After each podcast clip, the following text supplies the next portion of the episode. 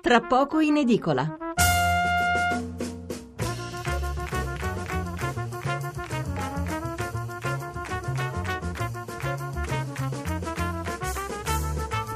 Buonasera da Stefano Mensurati e benvenuti all'ascolto di Tra poco in edicola, la rassegna stampa notturna di Radio 1.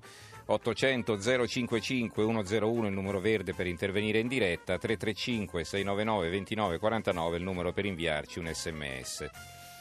I maggiori quotidiani aprono o con l'approvazione della manovra al Senato o con la polemica politica sull'intimidazione dei nazischini a Como o ancora con l'attacco del PD a Banca Italia per il crack dell'Etruria, un tema che abbiamo più volte affrontato in passato anche quando si trattò di decidere appunto se riconfermare o meno Ignazio Visco. Di questo parleremo giusto per i primi cinque minuti per fare il punto della situazione, ma subito dopo affronteremo un altro tema, avete sentito qualcosa anche nel giornale radio di poco fa, che è richiamato da diversi spunti di cronaca e riguarda appunto la cosiddetta potestà genitoriale. C'è da dire che il sentimento comune e anche la giurisprudenza sono piuttosto oscillanti in materia, una volta dicono una cosa, un'altra volta sostengono esattamente il contrario. Molti tribunali hanno deciso l'allontanamento dei figli dei mafiosi dalla loro famiglia naturale, adesso la Cassazione eh, sembra intenzionata a dire che non si può fare e sentiremo perché. Un'altra disputa è quella che riguarda una coppia piemontese alla quale è stata tolta la bambina perché in sostanza erano e sono troppo anziani e non potrebbero curarsi a dovere di lei e la riprova secondo i giudici sarebbe che alcuni anni fa la lasciarono in macchina da sola sia pure per pochi minuti. I genitori non hanno mai smesso di lottare, adesso sembra però che ci potrebbe essere un ripensamento da parte dei tribunali. La terza notizia, ne abbiamo parlato adesso nel giornale radio, eh, riguarda la patria potestà sulla bambina nata in carcere da Martina Levato. Eh, sappiamo che i due amanti dovranno scontare lunghe pene detentive per le ripetute aggressioni con l'acito e, e quindi adesso bisogna capire cosa succederà. Insomma, eh, come vedete, tante incertezze e contraddizioni anche nei tribunali, con i bambini spostati un po' come pacchi postali, ne parleremo fino al GR della mezzanotte. Eh, subito dopo eh, un bilancio del Black Friday e più in generale eh, diciamo un check-up sui consumi, stanno o no ripartendo soprattutto in vista del Natale. Attenzione, non parliamo di semplice consumismo, parliamo di una questione che riguarda tutto il comparto del commercio, ma anche tanti altri settori. Pensate alle imprese agroalimentari, a quelli del tessile dell'abbigliamento, a chi produce elettrodomestici, automobili o qualunque altra cosa. Quando crollano le vendite si licenzia o si chiude o comunque certamente non si assume, questo in un paese dove tutti i giorni stiamo sottolineando che manca il lavoro. Ne parleremo però da mezzanotte e mezza in poi.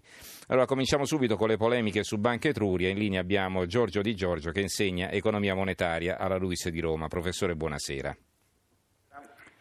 Allora, non la imbarcherò nella polemica politica, questo è chiaro, però le voglio, chiedere, ecco, le voglio, chiedere, un parere su questi crack senza padri, cioè senza responsabili. Insomma, Banca Italia accusa la Consob, la Consob accusa Banca Italia, la politica accusa tutti e due, eh, le banche fallite, insomma, le abbiamo salvate coi soldi di tutti noi e chi le ha gestite allegramente non paga il conto, come non pagano neanche i debitori eccellenti, no? eh, chissà perché non sono chiamati a restituire i soldi che hanno avuto in prestito.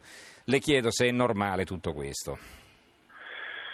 Ma guardi, allora, la prima cosa da dire è che, eh, diciamo, che, che, gli amministratori o i manager mh, alla fine il conto non lo paghino non lo possiamo sapere oggi perché con i tempi purtroppo della giustizia italiana queste cose diciamo, hanno una tempistica ben dilatata ahimè nel tempo e questo è uno dei tanti problemi che affliggono diciamo, l'economia eh, del paese. Però diciamo, sicuramente ci saranno stati eh, dei casi di, di mala amministrazione, di eccessiva diciamo, benevolenza rispetto ad alcuni prenditori di fondi, di amicizie pericolose tra banchieri e imprenditori. Sicuramente queste cose ci sono state e, e avranno contribuito, però io ritengo per quella che è la lettura di come è andata l'economia del Paese negli ultimi 20-25 anni, che i problemi eh, diciamo, del sistema finanziario italiano, del sistema bancario italiano, in gran parte eh, si sono un pochino accompagnati a quelli della performance eh, negativa dell'economia italiana nelle ultime due decadi. eh, l'economia italiana cresce meno di quanto cresce in media l'area dell'euro, di quanto crescono gli Stati Uniti, ormai non da 5-6 anni ma da 25 anni, da, da dopo il 1993 quindi le responsabilità politiche sono ben distribuite e anche le responsabilità delle mm-hmm. imprese che forse non hanno capito diciamo, abbastanza quando era il momento di cambiare settore, di riorganizzarsi mm-hmm. e via mhm. dicendo. Quindi ecco, diciamo, il problema principale credo sia la cattiva performance dell'economia italiana, quando le imprese vanno male, si perdono posti di lavoro, si fa fatica a ripagare i debiti, le banche sono il primo finanziatore, quindi è chiaro che vanno in sofferenza. Allora, ehm, intanto qualche titolo, il Sole 24 Ore, Etruria, questo è un articolo di spalla, loro aprono col petrolio. Eh, PM contro Banca Italia su ipotesi fusione con Vicenza, il PD attacca via nazionale. Rossi, strana l'aggregazione incentivata dalla vigilanza, la replica mai proposta. Il giornale, poi ci sono i giornali che naturalmente ne danno una lettura politica, il giornale caso Etruria, i PM aiutano il PD, il magistrato salva Papaboschi e accusa Banca Italia.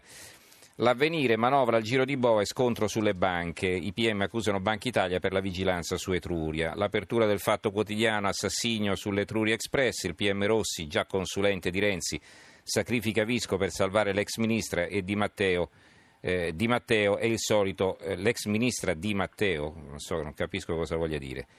Ah, l'ex ministra Di Matteo sarebbe di Renzi, vabbè, è il solito babbo Pierluigi. Il manifesto Etruria, Banca Italia sotto attacco. In commissione di chiesta il procuratore Rossi scagiona Boschi e accusa Palazzo Koch. La verità, Babbo Boschi la sfanga un'altra volta con Casini. Ecco, nella fattispecie, eh, professore, il PD accusa Banca Italia di non aver vigilato sulla fusione tra due banche decotte, eh, Banca Etruria e Popolare di Vicenza, una fusione poi mancata e comunque diciamo le due banche sono fallite lo stesso. Lasciando perdere le accuse del PD, a chi spettava controllare? Cioè quali sono i compiti degli attori in campo, la Consob, Banca Italia, eccetera? Ma allora, dunque, la, la fusione non, non, c'è stata, per cui non si poteva vigilare su una, su una cosa che, che non c'è stata la Banca d'Italia vigilava sulle due banche con mm. eh, probabilmente team di ispettori eh, distinti, cioè c'erano degli ispettori in ba- di Banca d'Italia che stavano eh, diciamo, ispezionando, che avranno valutato Banca Etruria e altri che si occupavano della Banca Popolare di Vicenza. Per quello che io ho letto sui giornali, diciamo, ci sono delle affermazioni da parte del, del, del, del PM e una risposta di Banca d'Italia che non sono incompatibili tra di loro. Senso, Banca d'Italia sembra che abbia detto ma diciamo, noi lamentiamo semplicemente che il Consiglio di amministrazione di Banca Etruria non abbia portato all'attenzione dell'Assemblea l'unica eh, possibile proposta che era pervenuta. Se questo è, diciamo, è una lamentela che si può fare, però non mi sembra che ci sia diciamo, niente di eh, veramente in, diciamo, di diverso, di, contraddittorio con le mm-hmm. affermazioni del PM. Ecco. Senta, eh, no, la, di, prego. È diffi- è, però è difficile onestamente valutare leggendo semplicemente quello che viene riportato su, sui media senza aver letto le carte. Le beh, carte, chiaro, ecco. è chiaro, è chiaro. Senta, secondo lei, la, l'ultima domanda che le faccio, la commissione d'inchiesta guidata da Casini arriverà mai a qualche conclusione, all'accertamento della responsabilità o sarà molto difficile, se non impossibile, districarsi fra le accuse incrociate di chi è stato ascoltato finora? No? Perché abbiamo sentito tutti scaricano su altri no? la responsabilità di quel che è successo. Eh, ma anche qui dipende un po' dai tempi, perché se come è probabile, diciamo tra un mesetto o poco più eh, si inizierà una fase di, di ricambio della legislatura, eh, diciamo è probabile che i tempi siano molto molto stretti. Detto ciò, diciamo, c'è stata una decisione del Parlamento di attivare questo percorso e diciamo, dare più informazione è sempre una cosa, io credo, mm. positiva. Mm. Va bene, allora ringraziamo eh, il professor Giorgio Di Giorgio, docente di economia monetaria alla LUIS di Roma. Grazie professore per essere stato con noi, buonanotte. Prego, buonanotte.